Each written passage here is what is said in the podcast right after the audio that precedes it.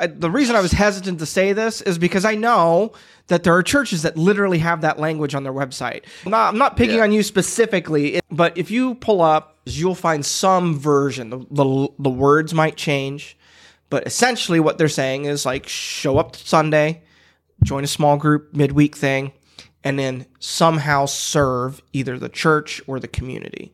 Mm-hmm. And if you do those three things, that's what it means to be a disciple. And the thing about that is, is that you can max out that definition of discipleship inside of a week. Welcome to the Uncut Podcast. I'm Pastor Luke, I am Pastor Cameron. and this is the Uncut Podcast, where we have uncut, honest conversations about faith, life, and ministry. So, Cameron, we're sitting down on a gloomy Thursday afternoon mm-hmm. because we live in Western New York. We did see a strange yellow orb in the sky yesterday for a couple hours. It made me so happy. It really made me happy too. it, it really did. I went out to do some uh, feed our animals in our barn early in the morning, and the sun was coming up, and I just kind of stood in the field next to my barn and just like looked at the sun and let the warmth and the light, just the sunlight, hit my face, and it was like, oh my gosh, You know, this is what I need. You know, I actually, I'm sure somebody out there who knows, um, like weather and understands the science of it. But I was thinking about it the other day. I was like, why is it just that? I mean, it's fine that it's cold, but why does the sun actually have to disappear? Why is it cloudier in the, in these f- winter months than it is in the warmer months? And I'm sure it's got something to do with air pressure and Humidity. humidity and all that jazz. So, but I don't know. I just I find it so abysmal that it's just one giant gray Yep. slab outside. Yeah. So, I have never been the type of person that has recognized that. That you know had been like, oh, Yeah. oh, we haven't seen the sun in X amount of days. yeah, To me, it's just like always been like, well, this is just kind of because you you've lived here your whole life. my whole life. Yeah, this is just how it is, you know. But for whatever reason, this year I'm feeling like, oh wow, a little bit of sunshine would be like game changing today. Yeah. Well, I was. I used, this is totally not what we had planned to talk about, but I watched this like, you know, video online because I spend too much time online, and there was this guy with this like light meter, and he was measuring just the different like amount of light exposure and type of light exposure you get when you're inside versus being outside. And he's like, yeah, like on a sunny day, obviously you're going to get more sun exposure. It's going to do better things for your circadian rhythm and stuff like that. But even the amount of light that we're getting on a day like today, where we cannot see the sun, it's overcast, it's gray out there, it is still so much more light than what you get inside. Mm-hmm. I can't remember because I don't. Rem- I don't remember if he was measuring lumens or what he was measuring on that little mm-hmm. thing, but it was like, you know, like maybe you're like a hundred inside and like on a cloudy day it was like a couple hundred. It was like 500 600 you know on a bright day it's a ton. Yeah, but he was just like but like the magnitude of sun exposure you get outside even on a cloudy day mm-hmm. so much better than even sitting next to a window inside. Right, right. was like oh it mm-hmm. just sucks that it's also cold outside. It's the mm-hmm. other deterrent that keeps us from going outside but yeah Yeah, I mean, kind of hold on, wait for spring. Yeah. Which like is like, you know, it's it is one of the beautiful things about like the church calendar and the way it's kind of structured is that it's I was thinking about this last night that you know, Advent is kind of this move towards hope. Um, even as the days get shorter and it gets darker and darker. And then Lent, which is fast approaching, you know, comes in early spring at the very like maybe late winter um, early spring mark. And it's this it's kind of a like even though the days are getting longer it's a more inward and more reflective and maybe a darker journey lent is because you're reflecting on your sin and all of that. But it's leading up to this very hopeful regenerative new celebration with the coming of spring so yeah. Just Yeah, just thinking about the way the seasons line up with the church calendar. Yes, I think redemption is woven into the created world yeah, for sure. it is. So. But anyways, we were thinking before we turned on the microphones and everything, we were kind of talking about um, a like we were talking about kind of discipleship and maybe some ideas that we were having having listened to a podcast that we both found and we really enjoyed and appreciated and listened to. Um, and we were kind of thinking about what that means for like discipleship and kind of a corrective for it. So cameron do you want to kind of take us from there? Yeah. So the podcast was Carey. It was Carey Nieuwhof's podcast, and we'll link it here in the uh, in the notes. yep Um, but Carey is a was a pastor, a pretty large church. Um, left pastoral ministry and started mm, writing and doing leadership work and Yep. stuff like that. He- He's he's got a pretty you know he got a story of burnout and a story of I don't I wouldn't say disenchantment, but just like No. ministry was going a different way. And he interviews John Mark Comer, yep who I guess surprisingly is kind of like the same story. yeah Yeah, leading a pretty big church, mega church out in the Pacific Northwest. He had said something like 93 staff or something like that. Yeah. And anyway, uh, is a um, what I would say is the, kind of like the modern day church guru on um, what we would call now dis- discipleship. Yep. And and the simplification of life and um you know probably his most famous book is entitled the ruthless elimination of hurry. Yep. Very good book and they were sitting down just to talk i think really kind of about the state of discipleship in the evangelical church today Yeah. Kind of it was kind of a leap launching pad off of his current most recent book, which I think I've mentioned on the podcast. I mm-hmm. I started listening to this last week, something like that. I'm listening to it on audiobook, mm-hmm. which does count as reading Cameron. it does not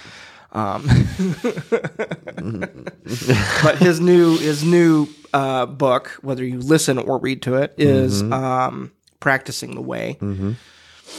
I bought the book and I will read it like a grown adult. Um, and it, Touche. it, it's going to be here today, actually. Um, but anyway, you know, they have a lot of conversation about the state of discipleship in the church today. And I think one of the main questions that they ask um, that they describe as being the shadow portion of the evangelical church today, which is like, you, you want to describe, you're, you're a little bit more in tune with the language of the shadow. Yeah. Do you want to describe kind of like what you felt like he he meant about that comment? Yeah. So like so shadow like if you're if anyone who's listening is like really tuned into like psycho psychoanalytic or like psych, psychology language and you know it's kind of an old it's not a new it's not part of like the new part of psychology this is kind of uh-huh. older stuff that i think is still very valuable but the idea of us having a shadow of everyone having a shadow. I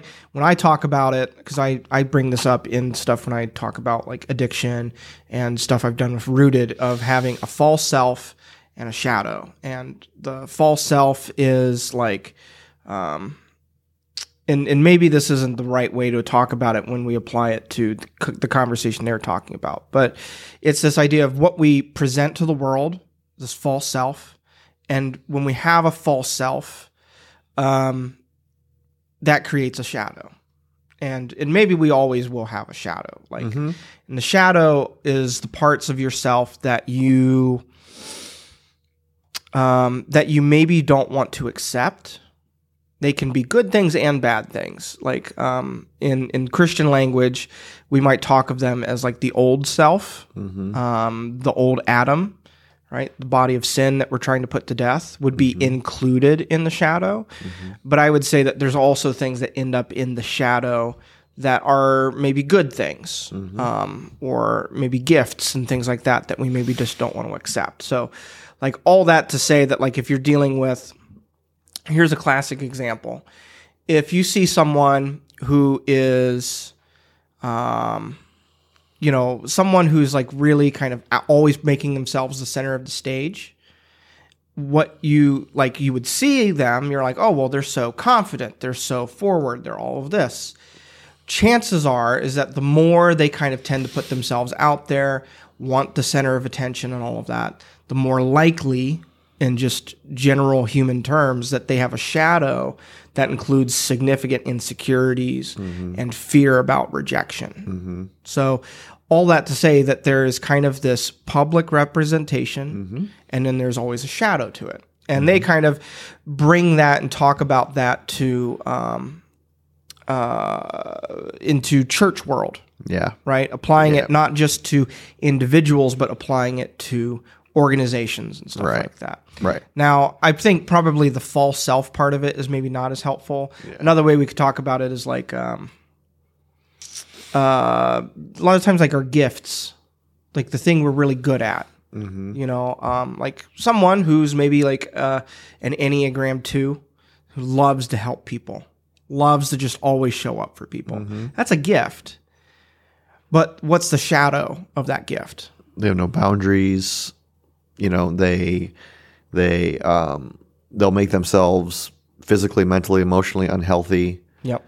in the pursuit of being the person that shows up for the other one. Right. Yeah. So so a gift and a shadow. So maybe that's an even more simpler way to kind Yeah. of talk about it than the way I was talking about it. But so all that to say, they're just like, all right, the church Has a shadow. has a shadow. There's things that the church has that are gifts. Mm-hmm. Yep. Right, which they don't talk too much about, but there are gifts to the way that our churches operate and and things like that. But with those gifts, perhaps exist shadows. So Yes. Yeah, that's essentially what they said is like, is the church aware of its shadows? Mm-hmm. Generally, you have to be pretty self-aware to be to be aware of your shadow, whether you're a church or a person. But they talk about it in specifically as it pertains to discipleship.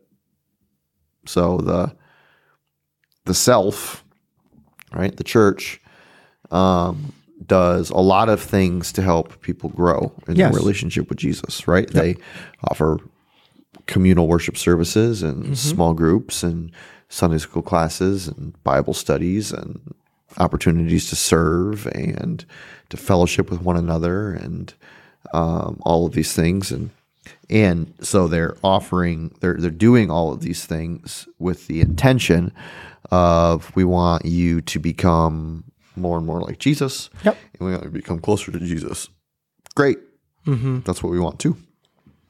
But then the question that is asked, which kind of is the like the the shadow question, is how many of us are, how many churches or church leaders, pastors, whatever, are actually willing to ask the question of whether or not the current methods are effective.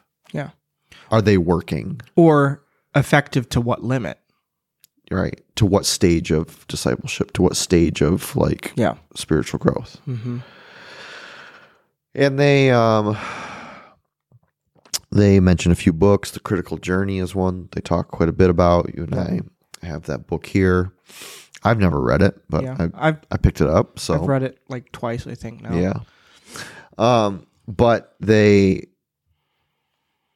you know, John Mark Comer uh, essentially is like, I, I am not sure that the church is honest enough with itself to, to, to deal with the shadow of our ineffectiveness Mm-hmm. at moving people through or bringing people, apprenticing Jesus to uh, people to Jesus. Yeah. And so, um, What do you think about that? I think he's right. Yeah. I do. I think he's right. Um, and it it may be like it may be a little bit anecdotal, Mm-hmm. but I feel like if I look across the span, I would love to know. Okay, Jesus, when I get to heaven someday, please tell me the amount of people. Please answer this question for me. Um, I would love to know the the number of individual people that have been like have come through one of the three churches that I've served in my time in ministry who have considered me their pastor, who have sat under my teaching and leadership, whatever. The number of people first. And then the second thing is um, I would like to know the number of people that I would confidently say the systems, structures, the programs, the churches that I've led have provided them the best framework to move from the life of sin to the life of righteousness or the life of like um you know knowing nothing about Jesus not walking with Jesus not living like Jesus not not in communion with the spirit not any of those things to like fully thriving Mm-hmm. disciple apprentice Yeah. follower of Mhm. Jesus. And if I'm honest with myself, I would have to say that that number is perilously low. Mm. Because I think in a lot of ways, there are, of course, people upon people upon people upon people upon people whose lives are changed and they Yes. Yes. you know like i'm not i'm not saying that all of my ministry is No. No. or But- that the people that are in my church now at Conduit, like that they're all, you know, Yeah. untransformed. I'm not saying that at all, but Right. what I'm saying is that the I think that the proportion of people Mm-hmm. who enter into the discipleship ministries of just about any evangelical church yeah. now Right. walk through the majority of their life Yep. Relatively untransformed. Mhm. And so I it makes me question the method. Because I don't know, I can't really question anything else. I can't really question their like the individuals individual persons like effort or like Right. the authenticity of their conversion Yep. or anything like that. All I can do is say, well, the res- I don't it doesn't feel like we're getting the results Yeah. that we should get if we all agree that oh these are the things that build Yeah. disciples small groups and teaching and fellowship Yeah. and Well, because like we we live in a like um program a little bit or like like a programmatic world. programmatic based ministry And so, and like, I've kind of said this. Um, I know I've said this to you, and I've probably said this on the podcast. But like, if our definition of discipleship is, you know, um, like, yeah, the, the, I'll, I'll name it. So, like, churches have some version of like this is their discipleship plan: gather, grow, and go. yep Gather on Sunday morning yep to worship the Lord, praise and fellowship, and hear the teaching. Yeah.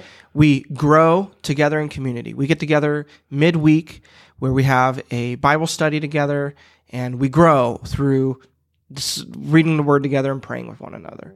And then you've got to go uh, by serving on Sunday morning. Um, you know, or at best, serving in some sort of outreach. Maybe uh, I'd say a lot of churches, you know, substitute going out into the world for coming and serving at Sunday morning services.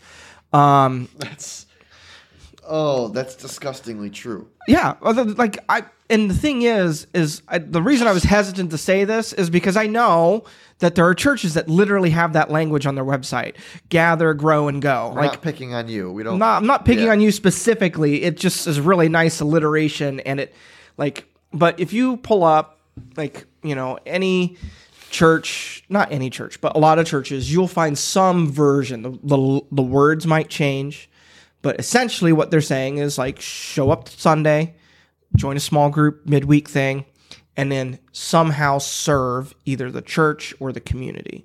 Mm-hmm. And if you do those three things, that's what it means to be a disciple. And the thing about that is, is that you can max out that definition of discipleship inside of a week. Mm-hmm.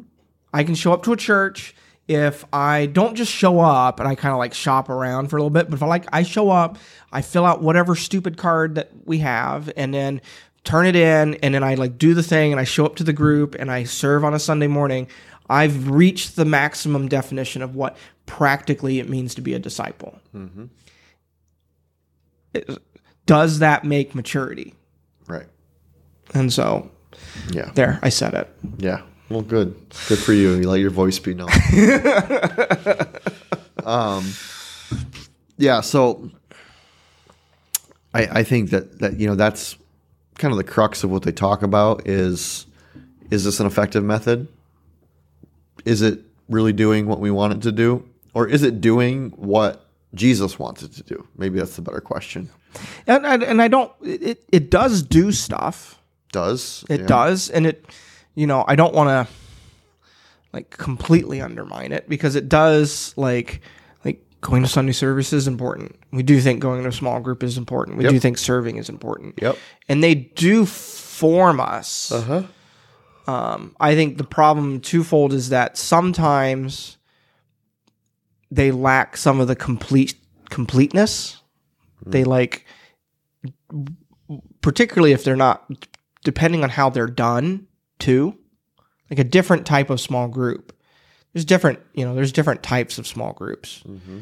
and there's some small groups that might be really helpful when you're really early in your faith. Mm-hmm. But is that the same type of small group that's going to be helpful in five, ten years down your mm-hmm. down the walk with the Lord? Do you need something different? And that's kind of where that question comes in: is does this kind of gather, grow, and go? This like three kind of little programmatic pieces. Do those help make full disciples? I think they help make some kind of disciples and make you disciples to a degree. But then the question is is what what what's the shadow? What's the missing part of it? And like you were saying, is it doing what Jesus wants It to do. Wants it to do. Yeah. The um one of the things that they talk about is the incompleteness of the word discipleship. Mm-hmm. And um you know, I'm not a Greek expert, so I don't I don't really know, um, to be honest with you. I haven't done the the work on it, but um, about how the word there disciple really is probably better translated as apprentice. Yeah, I, I mean, I'll I'll tease a little bit from the book, but essentially, like that word disciple is really tied to Jesus's role as rabbi, as teacher, mm. and so, and the culture around, because you know, rabbis would go and get disciples. So, like what Jesus did, what we see in the Gospels, where Jesus students. We get students. gets students, right? He goes and calls disciples. He goes and calls them, right? He calls them away from their nets to come and follow him. Mm-hmm. Is not a it's not a thing that nobody had ever done before. Jesus did it different than anybody else had done it before. Mm-hmm. But there were other rabbis other than Jesus that went around and taught, other rabbis who went and got te- students to follow them and things like that. And so um, it wasn't like you know the, the the apostles, the disciples were like, "What's what's he mean? Come and follow him." They knew what they he meant. Come and be my student. Come be with me. Um, be like me and do what I do. Right, which is you know the paradigm that's in Comer's book, and and so his argument is that because disciple is kind of an antiquated word for us. We don't use it anywhere but a word that maybe makes better sense is he argues is um, apprentice and you said student right that also kind of works yeah, except it carries probably too much of an a academic or intellectual Yeah. model. Yeah. Yeah. Where apprentice gets a little bit more to the heart of like um, the role of like demonstration. yeah the role of demonstration on the part of the teacher or master or Yeah. whomever, and then the expectation that the apprentice um, allow that demonstration to inform their own work. Yeah. And I thought I was thinking about it in terms of because they mentioned this of like it's training. Mm-hmm. Like when we talk about discipleship, it's training. We talk about apprenticing Jesus. We're being trained, Yep. and I'm like I'm currently training to uh, run a marathon in May, and like I'm not, I'm not out of shape by any by any means. No. But like I'm also not necessarily in marathon shape. Sure. I'm not in running shape. Mm-hmm. So I've been training and I've been running and making sure my strength program is like conducive to runner strength, not necessarily like the other types of things that I was doing. And um, the reality is that I, you know, if I went out and tried to run the marathon right now with little training, um, my body and my my body and my mind's response to it would be like failure. Yeah. You're gonna fail. Right. It's gonna crash and burn. Yeah, We'd find you halfway, Right. curled up in a ball. Right. um, and one You'd of the, find me a quarter of the way. one of the things that I have done is like I have enlisted the help of someone who has run marathons before, and they've developed a training plan for me. Going to run this many miles on this day, this many miles on this day, this many miles on this day, right? And week by week by week, the miles increase until you get to the point where you can successfully run the marathon. And what I feel like the church does, which is an interesting way to talk about it because I am essentially um, um, talking about myself. Yeah, I know. This feels really like, are we calling ourselves out? Yeah, I mean, we're, we're talking about the shadow. Yeah. We're, we're just talking about the, the reality of it. right.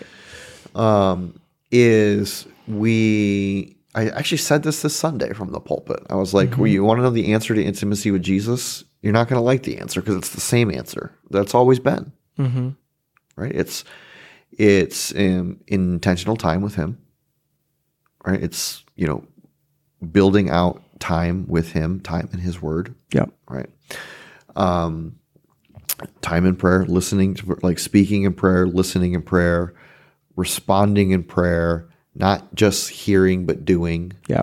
the things like obeying his commands. You know, we're talking from um, John chapter 15, you know, uh, those who love me obey my commands. Yep. And, um, and so, uh, where was I going with that? The church is kind of guilty. We were on that training metaphor. Yeah. Okay. So, like, the church is kind of guilty of just saying, read your Bible more, pray more, come to church. Just do that. Just do that. And that's kind of the, I feel like the, um, the parallel of being just like, just go run the marathon Yeah. just put your shoe like put your running shoes on Mm-hmm. put put your running clothes on and just go out and start running and like you know just don't stop until you're done and then like you're, you're now you're a marathon runner Mm-hmm. right where it's not taking into account that there are like people who are obese and out of shape and their nutrition is bad and they've never run a mile and now we want them to run 26.2 and so i take that kind of correlation into the life of discipleship or apprenticeship or training or whatever and the thing is is that i actually still think that the answer is the answer Mm-hmm. or at least it's a part of the answer. I still Yeah. do think that, you know, time with the Lord in His Word and in prayer and doing the things that He like. I think that's part of the answer. Yeah, it is. But the question is, is like, what is our expectation of people's mm-hmm. intensity in that, Right. and are we showing them what it means to read the word? Yeah. Are we showing them what it means to pray? Jesus taught his disciples how to pray and he modeled prayer and he mm-hmm. brought them along with him as he prayed and they heard his prayers and they witnessed his prayers and he taught them about prayer mm-hmm. right? And um and so he was offering them like the apprentice model of prayer development and prayer life. Mm-hmm. So my question then for myself and for the shadow life of the church is okay am i expending energy as a pastor and Yeah. shepherd and teacher and all that in helping people walk the first mile Yeah. am i teaching them how to read the word Mm-hmm. am I breaking down the barriers of like the social church constructs that says you have to read three chapters a day Mm-hmm. and you have to do it every day And you got to start in Genesis and you got to and you got to get up at five a.m. with your perfectly brewed coffee. Right, Post it on Instagram. which is kind of like the expectation. Mm-hmm. But it is is it is it apprenticing people? Right. I don't think it is. Yeah, or like it's because like I'm gonna take make an assumption um, because I don't I, I don't train with you. I don't I don't know any martial arts, but I'm assuming that when you train people in jujitsu, like you're you're like scaffolding them. Mm-hmm. You've got to teach like a basic like move or form or thing to do. And then I'm probably when even when you're kind of like practicing with them, you're probably even just kind of like, all right, they kind of did that right, but I'm not you're not really like you're not when you're sparring with someone who's just brand new. Mm-hmm. You're not going full bore. No. You're you're actually you're probably just like, okay, I need them to get this technique down, even though I know I can counter that with this. Mm-hmm. I'm just simply not going to use that. Yeah, I'm teaching my son jujitsu right now. Right. Right. Yeah. Yeah. Yeah. Who is like half your height. Yeah. Um and you know, but then there's also so I think I think you're right. I think there's that we're not giving people that early, early scaffolding, that early learning. Mm-hmm. But then I also think that there's this other component in which there are people who have managed to make it to a certain level and then they don't know what else is next Mm-hmm. or they don't know how to get to the next thing Yep. because there's different types of praying, Mm-hmm. you know, and different ways to read scripture and different levels on which to read scripture. And you know, we those those don't always fit into programs or at least traditional evangelical programs as nicely or neatly. Mm-hmm. And that leaves people getting to a certain level and then they're like, "Okay, well, I've stalled out here." And then what are they going to do? Mm-hmm. Yep. Yeah. Agree. Um, so I think it requires a little bit of honest examination by Mhm. churches to say, um, when I think this is John Mark Comer's frustration with the church is when are we going to stop doing this and start doing something else? Yeah. when are we going to when are we going to when are we going to recognize admit and then rectify the reality that this is not doing for people what What we hope it would right or what we think Christ wants from us. right so um i and that's a you know an honest question of that needs examination i think by every church leader Yeah. myself included mm-hmm. We're trying. Mhm. We're thinking about it. we are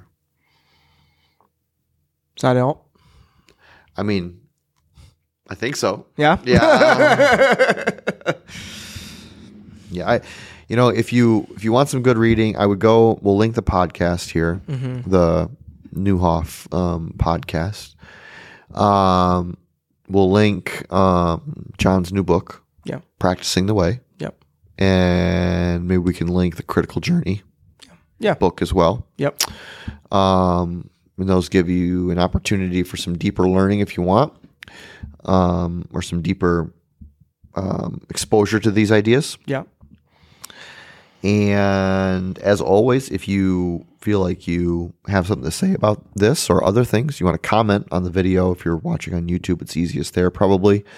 Please do so. Um, if you have a question or a comment, or you want us to kind of tackle some topic that's been on your mind or heart or scripture or whatever, you can always text it to us. We have a texting line here for the podcast. It's 716 201 0507 and we will um, we'll we'll address that pretty quick. Usually, I mean, we Yep, record every to. week, so uh, we'd like to be able to get to those. As always, if you would, uh, we th- we thank you for listening. Sure if you do. would uh, like this episode, like the podcast, share it, subscribe to it wherever it is you're listening. If you're not any of those things, that would be super helpful and encouraging for us. Um, you'll be happy to know that we get paid nothing for this. Um, Zero. so, um, We're not sponsored by anything yet. we're not sponsored by anything, although I still am looking for sponsorships from um, energy drink companies. But new year, new me. I have drastically reduced my consumption of energy drinks. So Good for you. I've been doing a lot of reading and a lot of study on the. Um, Like half life of stuff. this is a PS to the podcast, but like some of you know, some of you don't know that I have a second job as Mm-hmm. a chaplain for police agencies in Chautauqua County. Mm, yeah. And so, um, and a lot of my work is around helping officers process complex trauma. Mhm. And in my reading, one of the major times that officers process complex trauma is during REM sleep, or when people process complex trauma is during REM, REM sleep. Your bla- your brain replays those in your eyes, going back and forth, kind of puts it in the right place in your brain Yeah. right? Puts that memory in the right place. Yep. Well, um, in order to Get to REM sleep. get to REM sleep, you have to go to sleep, yes. you know? And there is a uh, tremendous issue within the law enforcement community I yeah. the overconsumption of caffeine. Yeah. Working a long shift, working a late shift, like let's just pound a monster or a Red A Bull couple. or You know, they come on shift, they grab a coffee in their car, and then a couple hours later, it's a energy drink, and then towards the end of the shift, they're on a long call, they need to pick me up, they grab another one, and so on a shift, you're six, seven, eight, nine hundred milligrams of caffeine into your body, then you go home and you try to sleep. Um, they can't sleep, and so what do they do? They have a drink. right. Which Alcohol. doesn't actually which also inhibit it might help you fall asleep initially. Does It- not help you. It disrupts REM sleep. yes, it disrupts REM. Alcohol di- disrupts REM. Right. So now you have an overconsumption of caffeine and an overconsumption of alcohol, and you miss REM sleep. And then you do that over the course of a 20 to 25 year career. Yeah. And your ability to process complex trauma has been greatly diminished Yeah. because you had too many dr- energy drinks.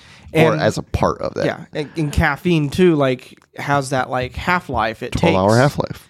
So it takes so long for that cup of coffee you had at even noon to be out of your system. So if I have a 150 milligram of caffeine cup of coffee at noon, Mm-hmm. which is a pretty high, it's a pretty big cup of coffee. Yeah. Usually coffee's like 80 to 90 milligrams for an eight ounce cup. Yeah. So say I have a 16 ounce cup, I'm in the 150 to 200 milligram range of Mm-hmm. caffeine at 12 noon. At midnight, I'm going to have half that. Yeah. So caffeine has a half life of 12 hours. So at midnight, I'm going to have best case scenario 100 grams of, milli- of 100 milligrams of caffeine in my system. Right. Still Sti- affecting it. Still disruptive to REM. Yeah. So, um, it's. I said a lot to say. I'm still willing to take energy drink sponsorships. we'll just have to record way earlier in the day. Um, and um, and yeah, if you're interested in that kind of stuff, which I really that is really fascinating to me, so I've been reading a lot on it. Um, it um, it's super important. It is. Take care of your body too. Yeah. All right. Thanks for listening. Catch you next time.